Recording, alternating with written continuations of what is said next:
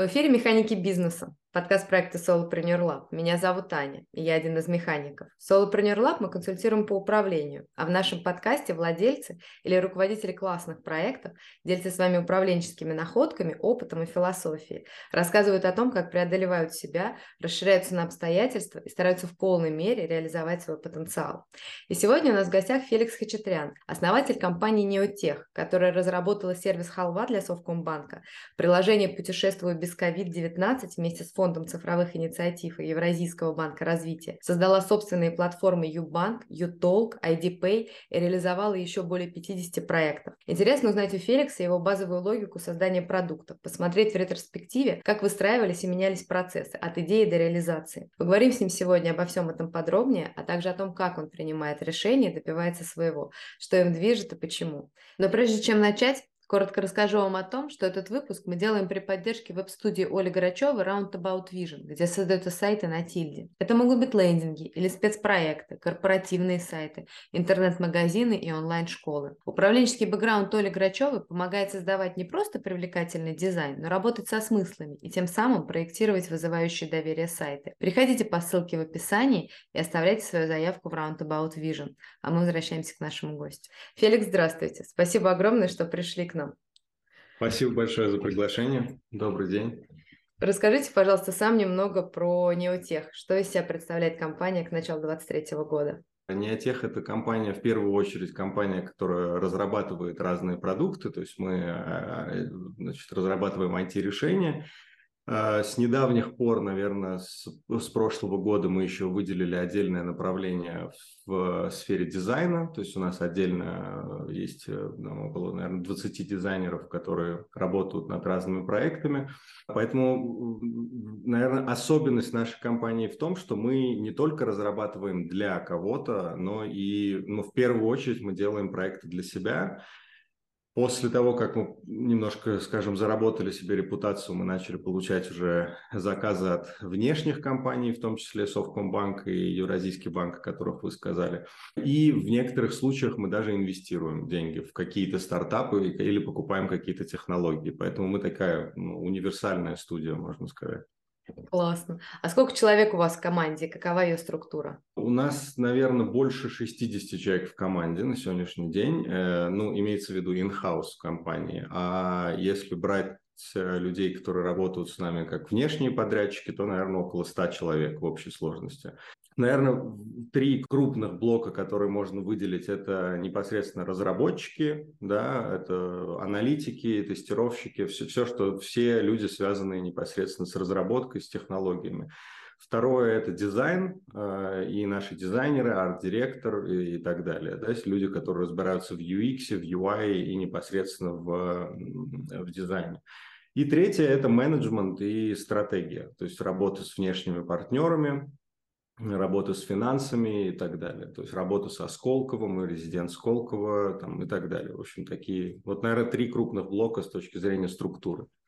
А какие функции лежат на вас в компании? На мне лежат, э, наверное, я бы сказал, что так укрупненно это стратегия развития, то есть то, что, то, куда мы двигаемся дальше, кто в какие проекты мы вкладываем наши ресурсы, в том числе и финансовые, и людские. И, наверное, это два таких крупных блока по коммуникации. Первый – это внутри команды, а второй – это вне нашей компании, то есть нашими внешними партнерами и э, заказчиками. Вот, то есть вот, вот, наверное, это ключевые вещи, которыми я занимаюсь на ежедневной основе. А как вы к этому пришли, к тому, что за вами остались только эти три ключевые вещи?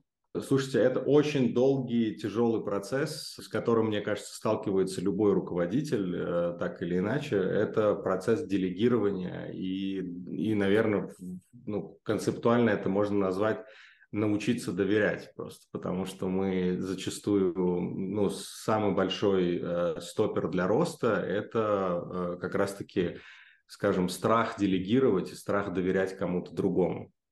Вот, поэтому вот это, этот процесс у меня занял несколько лет, но это, знаете, наверное, должна быть комбинация факторов таких, как э, везение, э, то есть нам нужно, чтобы повезло, чтобы вы встретили правильных людей на своем пути, которые могли бы взять на себя эту ответственность. И второе, это, конечно, умение эту ответственность э, как бы, ну, скажем, давать, да, кому-то. Вот, так что вот пришел к этому, наверное, те, тем, что начал доверять людям э, и не бояться, что кто-то может зафакапить так же, собственно, как и я мог бы зафакапить, поэтому здесь особо нет разницы. А как вы держите сейчас руку на пульсе происходящего в компании? Ну, у нас это все делится на, наверное, я бы сказал, такой технический, технический способ и такой, скажем, уже аналитический, коммуникационный. То есть э, базовая гигиена во всех наших проектах э, – это э, мониторинг и статистика обязательная, то есть по вс... продуктовая непосредственно статистика. То есть если у нас запущен какой-то продукт, то с первого дня, когда мы этот продукт запускаем, у нас уже настроен какой-нибудь условно Telegram-бот, который отправляет нам ежедневно всю статистику по проекту, как сколько пользователей, как э, там сколько денег, куда что отправили и так далее. То есть мы постоянно э, смотрим на бизнес-показатели. Второе – это мы смотрим на показатели самой системы, то есть насколько все хорошо работает, все ли стабильно и так далее. И, и третье, наверное, это ежедневная коммуникация с ключевыми членами команды, которые занимаются тем или иным продуктом. Вот. Это, это не, не про микроменеджмент, это про синхронизацию. Вот э, очень важно просто ежедневно синхронизироваться, не от задачи к задаче э, встречаться со своими коллегами, а просто разговаривать каждый день и коммуницировать Э, даже если вам не о чем поговорить, у вас нет общих сегодня встреч или дел и так далее. Это, мне кажется, такой, э, ну, некий такой способ легко держать все под контролем, потому что у тебя постоянная синхронизация, у тебя постоянное обновление информации. А можете чуть-чуть поподробнее рассказать, как у вас эти синхронизации проходят? Ну, как вы к ним готовитесь вообще как, что, что вы делаете для этой синхронизации? Вы знаете, наверное, нету вот здесь нету какой-то системности. Скорее всего, как бы в каждой компании это как-то по-своему происходит, но э, здесь скорее системность она в том, что раз в там не знаю несколько часов в течение рабочего дня с ключевыми людьми, которые занимаются какими-то основными вопросами, то есть что-то связанное с финансами, что-то связанное, не знаю, с продажами или с каким-то новым проектом э, происходит просто либо там, не знаю, в группе отдельно созданной мы переписываемся уточняем, какой статус, что сделали, кто от нас что ждет и так далее. Э, либо э, у нас просто ежедневные там, или, или там раз-два в три дня созвоны уже большой команды, где мы обсуждаем все, что происходит. То есть это, это такой формат онлайн-синхронизации, он, он всегда намного полезнее, чем на мой взгляд, намного полезнее, чем условно там еженедельные встречи, потому что за неделю очень много всего может произойти и э, как бы можно потерять полно времени. А интересно, э, вот вы упоминали, что э, у вас одна из основных задач это вот постоянная коммуникация внутри команды, и я вот в связи с этим тоже вот подумала о том, что вот интересно, как у вас, как бы, как вы организовывали саму процессы, что ли, всей работы изначально, с тем, чтобы, ну, то есть вы же как-то, люди, которые к вам пришли, которым вы отдали какие-то зоны, которые теперь за них отвечают, вот там тоже настраивают какие-то свои процессы, но тем не менее они же находятся в какой-то орбите, которая создана вами, ну, то есть они же продолжают реализовывать ваше какое-то видение, привнося туда свое, безусловно, но тем не менее. Можете чуть поделиться, как вот вы создавали, продумывали, я не знаю, вот эту всю какую-то систему процессов? Вы знаете, я бы сказал так, что чаще всего, э, ну то есть если кто-то вам скажет, что он продумал всю систему, все процессы сам и так далее, не верьте, потому что чаще всего это просто какой-то естественный процесс, который связан с ростом компании, и на каждом этапе роста количества людей возникают какие-то новые сложности в коммуникации, в контроле, э, в контроле качества, и вырабатываются на каждом этапе какие-то новые решения, скажем, новый инструмент какой-то появляется, который позволяет уже работать с большим количеством там, дизайнеров или разработчиков. Это с точки зрения, если там технической такой точки зрения брать. А Второе, это, наверное, просто профессионалы, которых, которых ты нанимаешь на работу, ну, в первую очередь, конечно, там с точки зрения как, как бы ну, человеческой точки зрения, э, мне важно, чтобы мне нравился сам человек, с которым я собираюсь работать, потому что все же одна из э, таких важных ценностей в работе – это как бы радость э, общения. Работа должна доставлять удовольствие, но помимо этого все же и ну, человек должен быть профессионалом своего дела. Поэтому, как я уже говорил, мне, наверное, в этой степени очень повезло. Рядом со мной очень, очень хорошие профессионалы, и они как раз могут внутри уже своих команд выстраивать ту культуру, которая как близка мне, и поэтому они выстраивают эту культуру в их, в их Э, команде, и это как бы здесь не, нету никакого противоречия, это все очень хорошо работает. То есть в некоторых случаях я даже не ну, вникаю в те процессы, которые в, в, каких-то командах происходят, потому что я абсолютно доверяю людям, которые эти процессы ведут. А интересно, я думаю, что, может быть, вы можете поделиться каким-то, вы говорили, что от этапа к этапу что-то менялось, естественно. А, можете, может быть, вспомнить э, какой-то пример того, как поменялось что-то, когда, например, у вас э, было меньше разработчиков, стало больше, или, может быть, когда вы наняли какого-то менеджера, который теперь стал отвечать за какой-то блок работы вместо вас. Да, но у нас был такой очень э, интересный, большой, серьезный рост, когда мы получили инвестиции от Runa э, Capital, от инвестиционного фонда. Мы тогда получили 8 миллионов долларов инвестиций. Была самая крупная сделка э, с финтех-стартапами на тот момент, венчурная. И мы всегда следовали такому принципу, что мы вкладываем большую часть средств в технологию, в разработку. То есть как, ну, некоторые команды делают больше акцент на маркетинг, а мы в основном делаем именно на разработку, на технологию. Поэтому мы резко решили расширить нашу команду, чтобы быстрее достигнуть тех целей, которые мы поставили себе в Юбанке. Это был вот финансовый наш проект.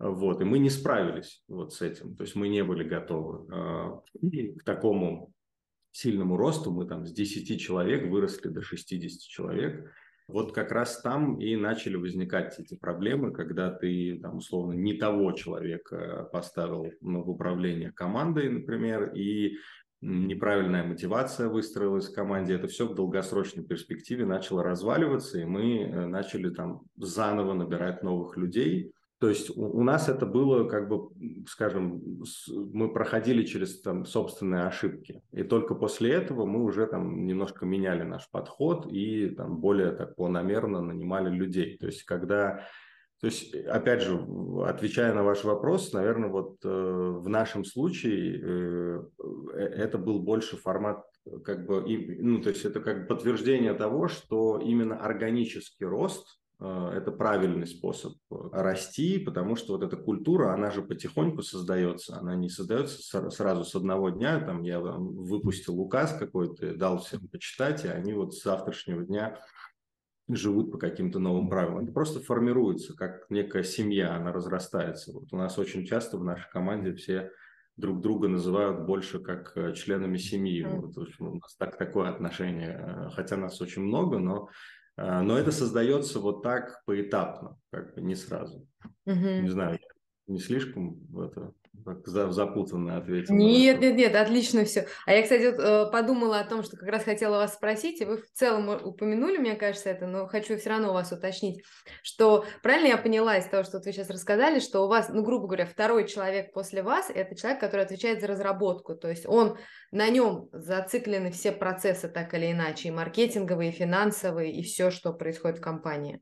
Нет, нет, у нас не так это работает. У нас человек, э, который отвечает за IT, он отвечает э, за развитие продукта э, с точки зрения технологии, то есть это разработка, это сроки, это оценки как тех или иных задач, которые мы получаем от заказчика, то есть все, что связано непосредственно с разработкой. Также у нас есть арт-директор, то есть директор, который управляет командой дизайнеров. Он отвечает за идентичную, идентичный пласт работ только в сфере дизайна. То есть там каких новых, новых дизайнеров мы нанимаем, какие у них зарплаты, как часто мы повышаем зарплату. То есть он как бы управляет командой полностью. Ну и, естественно, э, гарантия там, того, что мы отвечаем за сроки перед нашими заказчиками. Вот. Ну и любой ключевой новый проект тоже мы обсуждаем непосредственно с арт-директором, если он касается дизайна. Э, есть также финансовый директор, то есть это отдельный уже пласт работы, это компании, это э, контрактные обязательства с э, поставщиками либо с нашими заказчиками и все, что связано с документами и так далее. Поэтому у нас получается вот такая система, там, как, как, наверное, как в банках, да, вот есть условно председатель управления, а есть заместитель председателя управления по финансам, по IT, по там, условно, наверное, вот для, по аналогии ближе к банку. Угу. А интересно, а какая... Да, простите, перебила вас. Не-не-не, сори, все, я закончил. А, а интересно, какая у вас команда самая большая? А, разработчики, конечно. Да, да. Разработчики... Ну, то есть все-таки у них больше власти и ресурсов в компании или нет?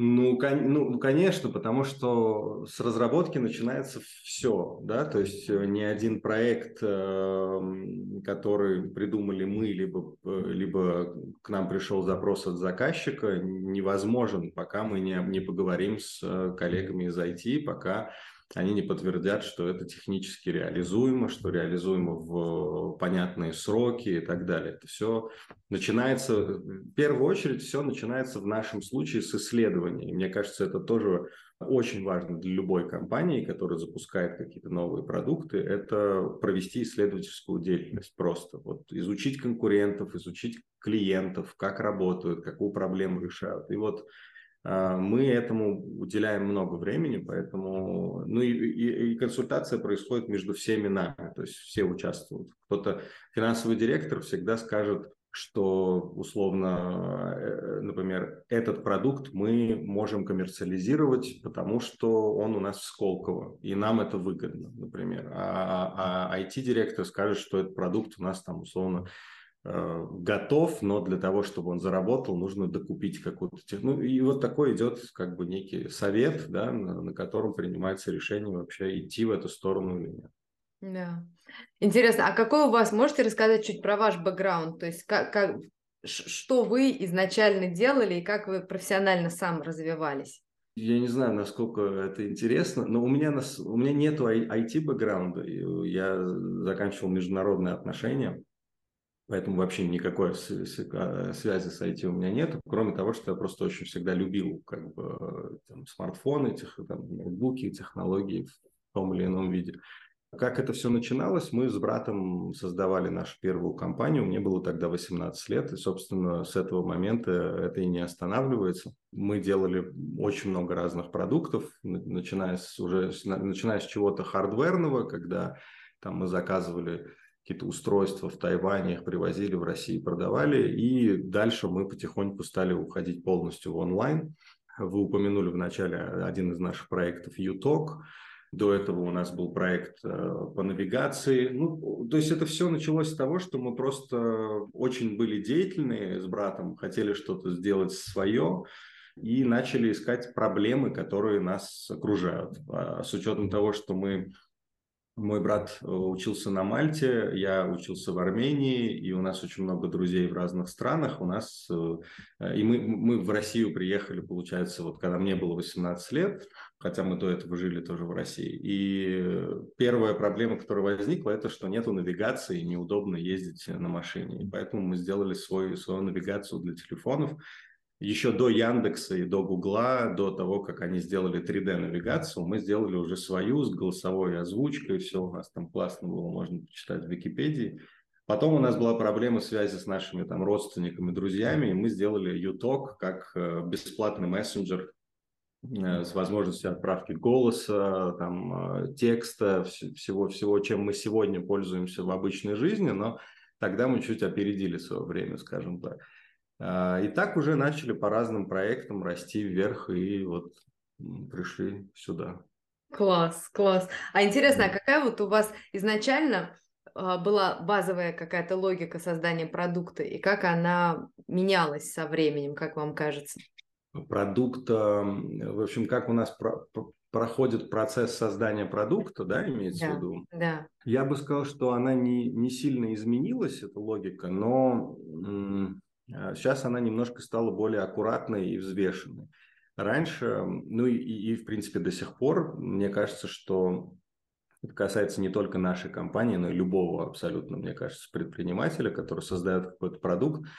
Э, ключевой момент, который, ну, как бы, на котором нужно основываться, когда принимаешь решение, делать или нет, это, это конкурентное преимущество. То есть, что, чем ты будешь отличаться от конкурентов и что даст тебе вот это преимущество, вот этот boost для твоего бизнеса. И мы всегда старались создавать продукт только тогда, когда мы уверены в том, что этот продукт нужен кому-то.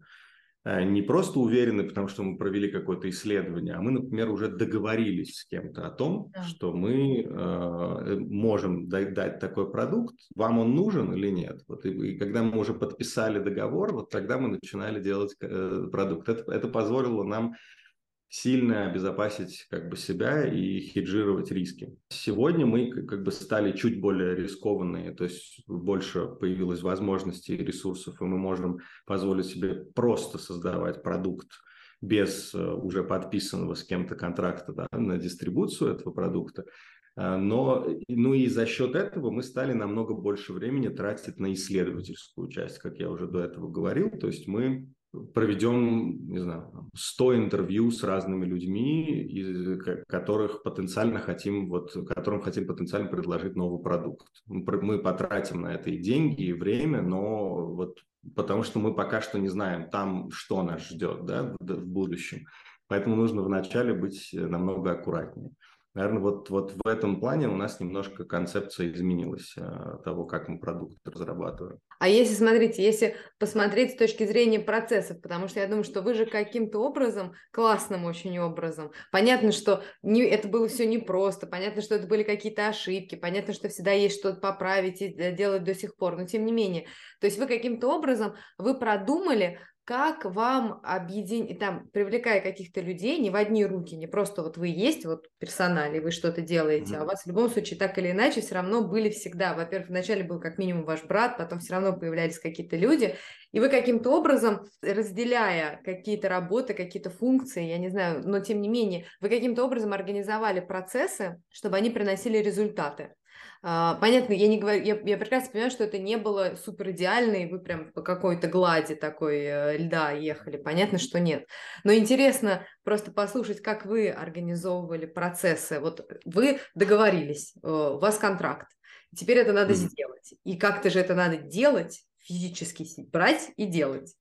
Mm-hmm. Все уложиться в сроки, уложиться в бюджеты. Ну, нет, ну здесь все достаточно очевидно, на мой взгляд. То есть ты э, верхоуровнево есть какая-то договоренность о том, что мы можем это сделать с заказчиком. Например, как, как э, происходило согласование проекта «Путешествие без ковид», да? Uh, у нас было верхоуровневое понимание, что есть такая, есть необходимость разработать такой продукт, и у нас есть два с половиной месяца. Вот, э, потому что пандемия, потому что границы нужно открывать быстрее. И, ну, как бы есть ограниченный, очень ограниченный бюджет, абсолютно неинтересный вообще разработчику, э, и есть э, супер ограниченные сроки в два с половиной месяца. В нашем случае, понятно, это проходят какие-то технические этапы. Э, то есть мы сначала пытаемся проанализировать, какая задача, прочитать техническое задание, если оно есть. Если его нет, мы пишем его сами, пытаемся понять, вообще разобраться. Потом это проходит этап предварительной оценки с э, нашими, нашей командой айтишников. И а, идет очень долгие, скажем, дискуссии, потому что первоначальная оценка может а, в три раза превышать то, что у нас есть как минимальный срок, самый, ну, как, ну, точнее, максимальный срок наш. Вот, и, и, и начинается некая такая торговля внутри компании, когда мы начинаем как бы уже обсуждать, кто вообще сколько будет спать часов, а, будут ли, в принципе, хотя бы одни выходные за эти два с половиной месяца, и вот так принимается решение, потому что мы понимаем, что, например, в данном случае с путешествием без ковида это очень знаковый и крутой проект с точки зрения того, ну, что мы просто типа повлияли на то, что открыли границы. Это супер круто, огромное количество людей э, попользовалось этим приложением, когда была необходимость, и я сам был свидетелем, сколько раз я в самолете летел там из Армении в Россию и видел, как люди пользуются приложением. Это же, ну, на самом деле классно. То есть это, это одна из э, вот таких тоже важных, на мой взгляд, вещей, когда ты занимаешься не только проектами, которые сконцентрированы на, на, на прибыли и максимизации прибыли, но и что-то, полезное делаешь, что-то прикольное, что потом ты понимаешь, что ты, ну, что-то, как добро тоже причинил этому миру. Да, классно. А мне еще тоже интересно, что понятно, что у вас, ну, так скажем, э, чем больше вы работаете с определенной какой-то командой, э, тем больше у вас уже, ну, что-то там без слов понятное, у вас уже, да, скажем, какой-то единый ритм, и само собой разумеется, все вот как-то поня- понятно, понятно вся логика того, что происходит и как должно это происходить.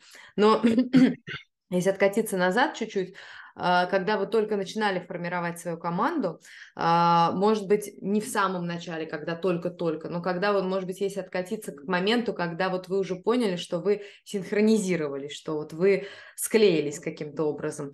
А, как вам кажется, что вы делали для того, чтобы вот склеить таким образом между собой всех, чтобы все понимали, как же мы работаем? Я это точно знаю, что я делал. Я, и, да, там даже не надо особо вспоминать. Наверное, я просто вот самая большая такая трансформация была в том, что я э, перестал себя считать начальником э, и э, начал относиться к своим коллегам как к своим партнерам. И это касается не только ну, э, реального отношения человеческого, да, это касается еще и каких-то финансовых вопросов, в том числе в тех или иных проектах, потому что нужно э, очень четко понимать, что, опять же, если когда-нибудь кто-нибудь, кто-нибудь вам будет говорить, как он сам все создал, это тоже, вот на это, этому тоже нельзя верить на самом деле, потому что ни, никто ничего сам один не создает, на мой взгляд. То есть все создает какой-то, как, какая-то группа людей, да, единомышленников, которые вместе вкладывают и что-то делают. И я просто, вот, наверное, ключевой момент, когда у меня начало все склеиваться, когда я начал это понимать. Когда я начал понимать, что то, что ты являешься, там, условно, создателем этой идеи, не делает тебя единственным там, ключевым человеком в том, как это, почему это все так работает, да. И когда я это понял, э, я начал так относиться к своим партнерам, к своим коллегам. Обстановка в комп- компании сразу начала меняться. То есть у нас появилась совсем другая э, другая культура мотивации. У нас, э, у нас нет необходимости мотивировать в, форма, в таком классическом смысле, как это делают во многих компаниях, типа скинуться на день рождения или там, не знаю, поехать куда-нибудь там. То есть у нас очень близкие дружные отношения, мы делимся многим, мы очень уважительно при этом друг к другу относимся. И вот эта вся история, она начала появляться ровно тогда, когда ну, в ключевой команде с ключевыми людьми у нас э, перестали, у нас полная транспарентность появилась. То есть мы знаем, как мы заработали, на каком проекте мы заработали, мы пошерили это все между нами, все довольны, как бы, и все понимают, для чего мы работаем. И вот из-за создания такой культуры у нас э, это начало получаться. А во многих компаниях, о которых я слышу, там как бы такой культуры нету, и мне, мне для меня это уже очень удивительно, как, как они вот... Потому что long term – это не рабочая история, когда есть один начальник, и все его подчиненные, подчиненные боятся ему что-то сказать, там какие-то сплетни, вот эта вся история, это, конечно, она в долгосрочной перспективе, такая компания, она не выживет, это сто процентов. А интересно, простите, ну, задам такой вопрос, если он не, неудобен, остановите меня и, ну, не будем туда уходить. Просто мне казалось, что вы, на, просто какое-то время назад у нас был гость, который говорил очень интересную штуку, что людей очень важно мотивировать деньгами в том смысле, чтобы они чувствовали что это и их компания тоже. Ну, то есть, да, чтобы они имели какой-то процент от тех денег, которые зарабатывает эта компания. Не только удовлетворение моральное и профессиональное, а, и не только там повышение зарплаты, но именно процент. А, правильно да. я понимаю, что вы говорите то же самое по сути своей или нет? Конечно, да, да, да. Э, то есть это может выражаться или в, там, в доле от какого-то проекта, или это может выражаться в в том, что просто финансовые какие-то, скажем, ну, какие-то доходы компании просто делятся в какой-то пропорции между участниками. Это, это самая лучшая мотивация. Даже если мы говорим не о заработке каких-то там больших денег, да, мы просто говорим о, об отношении. То есть человек понимает, что у него есть эм, что у него очень высокая ответственность, но при этом у него очень хорошее вознаграждение за эту ответственность. Э, в большинстве случаев же этот конфликт у сотрудника возникает именно тогда, когда на него навешивается очень много ответственности, э, но при этом он очень долго живет в парадигме, что он просто сотрудник, который ну, там, как, как бы, там, имеет абсолютно стандартные условия без каких-либо да, отвлечений получается, что в этом весь, на мой взгляд, ну, лично для меня, в этом и весь секрет, что ты как бы ты даешь человеку больше, и он сам на себя берет с удовольствием ответственность, и это потому что это становится его проектом, и все. И да. Э, здесь, наверное, у многих людей э, могут, может возникнуть вот этот конфликт э, в плане там какой-то жадности, там, что если я главный, то я должен получать больше, но я лично считаю, что к этому надо относиться очень спокойно, и нужно, что самое важное, относиться к этому очень справедливо, потому что если говорить объективно и справедливо, то ну, там, ты, ну, про, проект какой-то успешен, потому что над ним работает большое количество людей. И эти люди должны чувствовать благодарность, скажем, да, компании за то, что они делают такой вклад. Да, интересно очень. А можете чуть-чуть рассказать про то, как вы ощущаете культуру в вашей компании? Что это за культура? Наверное, это, это очень интересная комбинация, которую я как бы тут, тут чтобы не, не сглазить, это очень интересная комбинация, которую, я не знаю, как бы, и вряд ли это кто-то создал, это просто собрание каких-то факторов, но это то место, где мы очень дружны, мы очень друг друга любим искренне, и при этом мы очень друг друга уважаем. Вот.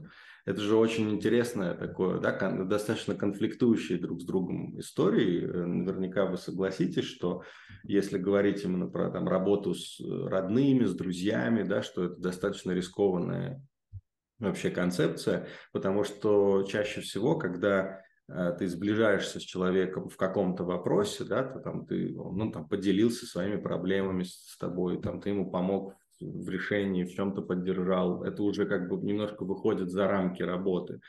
И при этом эм, э, там очень тонкая грань того, что человек может э, начать уже немножко и в работе себя по-другому вести, да, чуть больше позволить себе в чем-то. И в нашей команде просто очень четкая граница между этими двумя процессами. И я очень этому рад. И это фактически, опять же, заслуга каждого нашего члена команды. Вот у нас есть вот это четкое разделение. Мы одновременно очень друг друга любим, именно по-человечески друг друга любим, и одновременно с этим у нас четкая супер ответственность в работе по отношению друг к другу. И вот мне кажется, к этому нужно стремиться потому что это всегда позитивно. То есть ты всегда с человеком разговариваешь с большим удовольствием, тебе не нужно быть в каком-то образе, чтобы его эффективность выросла. И мне кажется, это круто. У нас вот так. А как вам кажется, как вы, ну, со своей стороны, понятно, что каждый делает свой какой-то вклад в этот процесс, но вот вы какой вклад делаете в этот процесс, чтобы это было именно так? Я просто такой. Э, я со всеми моими сотрудниками, с моими коллегами, я ровно так и общаюсь. То есть я никогда не я, собственно, видимо, в какой-то степени своим примером ребятам и показываю, что как нужно общаться просто и все. То есть я, если у меня прошел удачный разговор с каким-нибудь партнером, первое, что я сделаю, это позвоню своим коллегам, я об этом расскажу. Я сделаю какой-то такой, ну, позитивный такой инпут в их день, и мы сразу пообсуждаем, они сразу начнут думать о том, как это правильно структурировать, сделать. Если у меня неудачный разговор, первое, что я сделаю, это позвоню опять же им, расскажу. То есть я не буду стесняться того, что у меня не получилось договориться с кем-то о чем-то, и что мои коллеги подумают обо мне, что я там в чем-то слаб или что-то. Наоборот, я позвоню и начну с ними советоваться, как, это, как лучше выйти из этой ситуации. И, наверное, второй момент э, из таких вкладов, если так это можно назвать, это то, что у нас э, ну, достаточно принципиально. То есть право вето у меня есть, конечно, но в 99% случаев ребята могут э, полностью самостоятельно принимать решения. Э, да, и даже если я буду против э, какого-то там, не знаю, функционала или того, чтобы что-то сделать или не сделать, ребята могут принять решение как бы, которая противоречит моему, и я буду только рад, если это... То есть у нас есть вот эта культура спора, э, да, и того, что мы не боимся. То есть если там условно начальник что-то сказал, там, то все, все как бы что-то делают, непонятно что и непонятно зачем. Вот. А в нашей компании это невозможно. То есть, если я даже скажу какую-нибудь глупость, э, и ребята не, не будут с этим согласны, они никогда этого делать не будут. Но, понятно, с, а, с, с обоснованием для меня почему. Вот. Э, и вот, наверное, это тоже какой-то вклад, если так можно сказать. Хм. А что вам больше всего нравится в вашей работе, вот в том, что вы делаете каждый день, системно, каждый год? Я думаю, что несмотря на то, что я достаточно закрытый человек э, в жизни, это, как бы это коммуникация с людьми. Больше всего мне нравится, потому что, ну, особенно в, в том формате, который выбираю я, в коммуникации с людьми, а я стараюсь всегда быть просто открытым вот, и говорить как есть, не, не, не продумывать каких-то стратегий разговора, в плане там сначала скажу это, потом там, они отреагируют так. Вот, вот, вот, вот эта вся история не, не совсем про меня, поэтому коммуникация, потому что новые люди это всегда круто и и наверное просто ну э, это уже просто образ жизни. Я не знаю, как можно чем-то другим заниматься, если честно. А, но всегда приятно, когда можно, когда ты создаешь какой-то продукт, которым пользуются люди, и ты чуть-чуть их жизнь там улучшаешь в каком-то вопросе. Это всегда круто. Классно. А как вам кажется, есть же наверняка все равно какие-то вещи, каждый раз вы их преодолеваете внутри себя, но сейчас же тоже наверняка перед вами, перед вами внутри стоит тоже какой-то вызов, как перед лидером, как перед руководителем, а, какой-то рабочий, может быть, вызов. Можете поделиться? Интересно, что вы, как, какую, что вы хотите сейчас взять внутри себя? Ну, наверное, сейчас э, основной вызов, который стоит э, и передо мной, и перед, я уверен, многими другими руководителями каких-то компаний, это в условиях, э, вот сложившихся условиях, которые сейчас вот у нас в России, как бы в этих реалиях, это не потерять как бы условно тот уровень, на котором ты находишься с точки зрения партнерских, контрактных обязательств, да, людей. Это все очень важно. Сейчас очень все такое немножко шаткое. А, и, наверное, это был такой вызов э, весь прошлый год, да, практически весь прошлый год. Это был, наверное, основной вызов. А сегодня то, что потихоньку начинает вот уже превращаться в какую-то сформулированную задачу, это выбор направления таких продуктов, которые не будут иметь локальной привязки обязательной, да, как, собственно, сейчас из-за того, что многие компании платежные уходят из России, ушли из России, появилась более такая четкая линия, да, разделяющая как бы пользователей IT, в IT-сфере условно в России и во всем остальном мире. Вот, и мы начали думать о таких проектах, которые позволили бы снова эту границу сделать более такой прозрачной, Во-первых, потому что это просто выгодно с точки зрения бизнеса, так просто удобнее бизнес открывать в любых новых странах. Ну и все же некоторые проекты, которыми мы сейчас занимаемся, они призваны, скажем, упростить жизнь э, российским пользователям э, да, в, части потребления какого-то глобального контента и продуктов и так далее. Вот. Э, поэтому сейчас очень интересно меняются, скажем, такие наши вызовы в компании. И я думаю, опять же, да, это я говорю не только про нашу компанию, многие компании с этим сталкиваются. Угу. А интересно, а как вам кажется, вот внутри вас, э, к чему, ну то есть о чем это все? Потому что, ну, грубо говоря, можно же это все назвать некими черными лебедями или лебедями, не знаю, как правильно mm-hmm. поставить ударение, вот, э, и ну, как, бы, которые неизбежны в жизни любого человека, в жизни любой компании, ну то есть просто это, это наша жизнь, она такова, и она непредсказуема. А, и с одной стороны, с другой стороны, где-то в чем-то предсказуемо, ну, в общем, целая там история. Но, тем не менее, вот мы когда сталкиваемся с этими какими-то непредсказуемыми вещами, это же тоже для нас о чем-то и для нас что-то, э, для каждого да. свое. Вот если вам интересно ответить на такой вопрос, и вы готовы ответить на такой вопрос, как вы думаете, для ну, вас о чем ну, это? Это, это, это очень клевый такой челлендж, который вначале он очень стрессовый, а потом ты понимаешь, что это просто, ну, есть же просто два типа людей, да, которые как бы во время какой-то кризисной ситуации стараются максимально урезать все лишние косты и вообще уходить в подполье или там куда-то вообще там, уезжать и так далее. А есть второй тип людей, которые пытаются просто разобраться, как вот в данной ситуации можно и заработать, и развиваться дальше, и и делать какие-то позитивные дела и так далее. Вот. Мы больше, вот, наверное, наша компания больше к такому, к второму типу относится э, людей, поэтому э, нам тоже тяжело, конечно, приходится, но мы просто не привыкли, скажем, сдаваться. У нас нет такого. Э, невозможно, мне кажется, в нашем случае. Вот. Э, так что это, это, на мой взгляд, это, это челлендж, который нужно э, просто максимально с достоинством принять и попробовать из этого что-то интересное создать. Я думаю, что э, это может быть и для России полезно, э, какие-то из таких проектов, потому что сейчас много будет всего интересного делаться в плане импортозамещения. Ну и, и для нас это на самом деле классный челлендж попробовать сделать что-то за пределами России в том числе.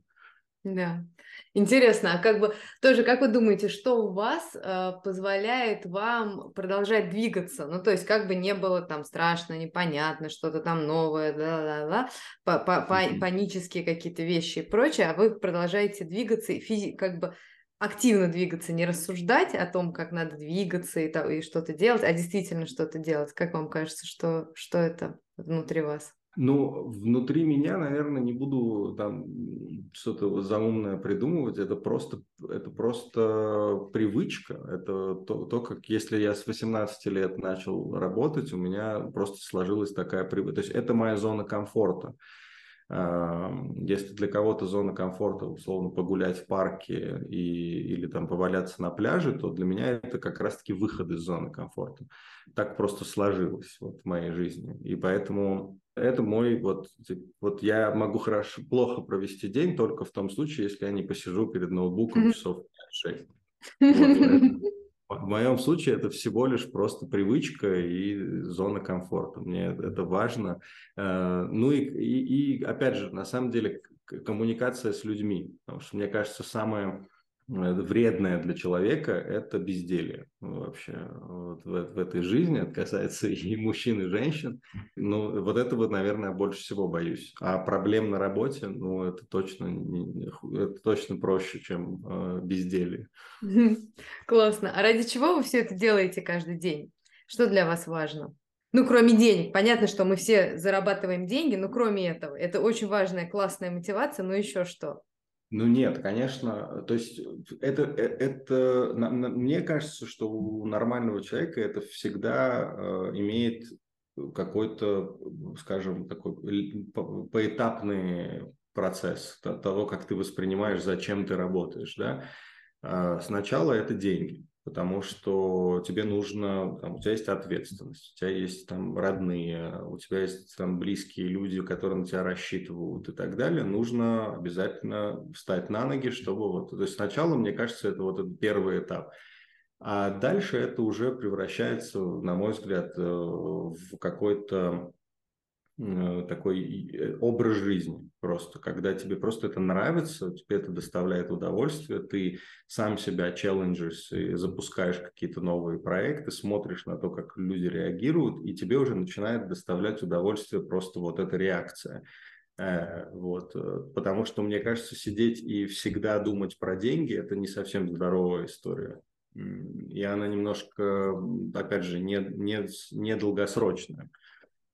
Потому что в этом случае очень сильно идет привязка к цели денег, вот, а деньги, они имеют обыкновение быть или, или не, не быть. То есть у них как бы по-своему как-то это работает, особенно в нашей стране.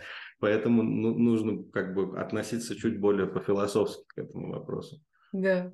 А в чем ваша сила, как вам кажется? Наверное, в честности. Ну, если так подумать, то, наверное, это то, что меня э, Э, всегда э, защищала, скажем, по жизни. Это, это был мой такой амулет.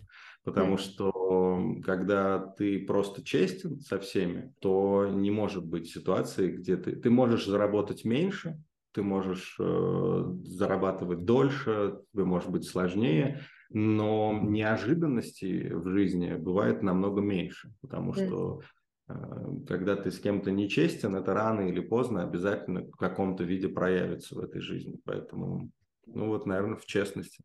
Хм, интересно очень, здорово. А в чем сила не о тех? Ну, в команде, конечно, в людях. Это самая, самая главная ценность наша.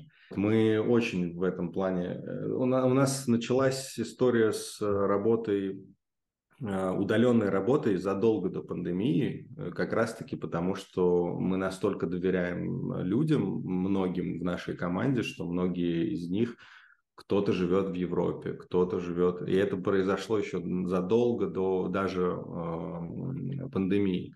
Вот, поэтому доверие, опять же, вот эта честность и люди. Феликс, спасибо вам большое, с вами было очень интересно. Спасибо вам огромное, взаимно. Спасибо большое, что пригласили.